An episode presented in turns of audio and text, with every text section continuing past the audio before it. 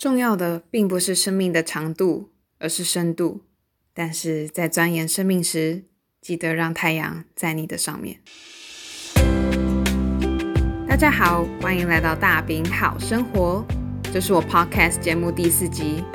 我的节目会利用五分钟的时间跟大家分享书和生活，这是一个我练习分享给各位朋友的平台。如果你偶然踏进来，欢迎你。让我跟你说说我对书和生活的想法。喜欢书的朋友也欢迎去我的 YouTube channel 看看。让我们透过书一起交朋友。昨天是立夏，但是天气微凉又有一点潮湿，让我感觉很像冬天的早晨。真的不知不觉，二零二一年夏天真的就要来了，时间真的过得好快。大家好久不见，最近都过得好吗？这一集我想做很久了，但是最近喉咙不舒服，拖了很久，直到今天才更新。今天我想跟大家介绍一本书，叫做《我在地球的日子》，作者 Matt Hack 是我最近在 YouTube channel 上面有介绍过的午夜图书馆这位作者写的。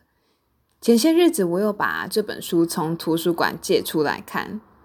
这本书我在大学三年级的时候有读过，当时感触没有那么深，直到最近看完，然后密密麻麻的在我的笔记本上留下了好多让人心有戚戚焉的句子。故事是在说一个外星人，他占据了一位数学家的身体，打算消灭这位数学家即将发表有关于宇宙的秘密。渐渐的，随着他在地球上面的日子过得越来越长，他发现人类没有想象中那样的愚蠢。他甚至爱上了花生酱，他爱上了数学家的老婆，也同时爱上了他青春期叛逆的儿子。这本书跟午夜图书馆一样，有很多很哲学的东西在里面，但是浅显易懂。而且很多时候，作者都是用幽默的手法，把一个很大的议题诉说出来。所以我觉得它像是人类使用手册一样。最近这几年，我开始认真思考我跟身体的关系，我的情绪和自我，还有跟整个宇宙。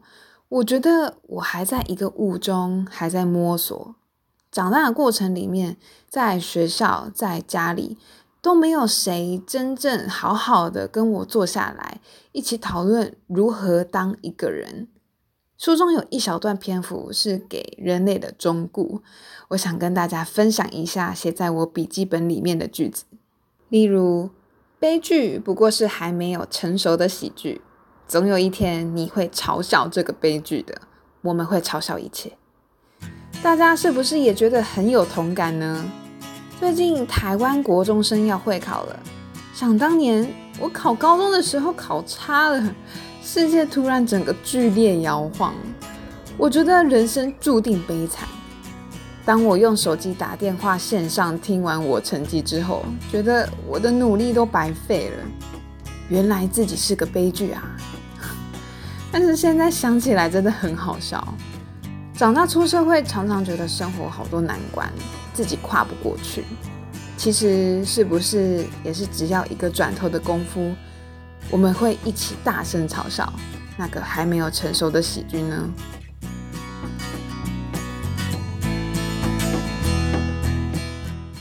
今天的节目就到这边，在结束之前，我想跟大家说，就像书里面说的，我们要有五天有趣的日子和两天无趣的日子。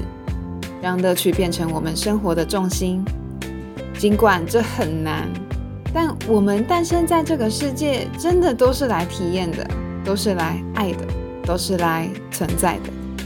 相信我，尽管我这样说起来好像很信誓旦旦的感觉，这些话也是好好的说给我自己听的。我们都要当一个快乐的地球人，好吗？安子 C，张乐聊。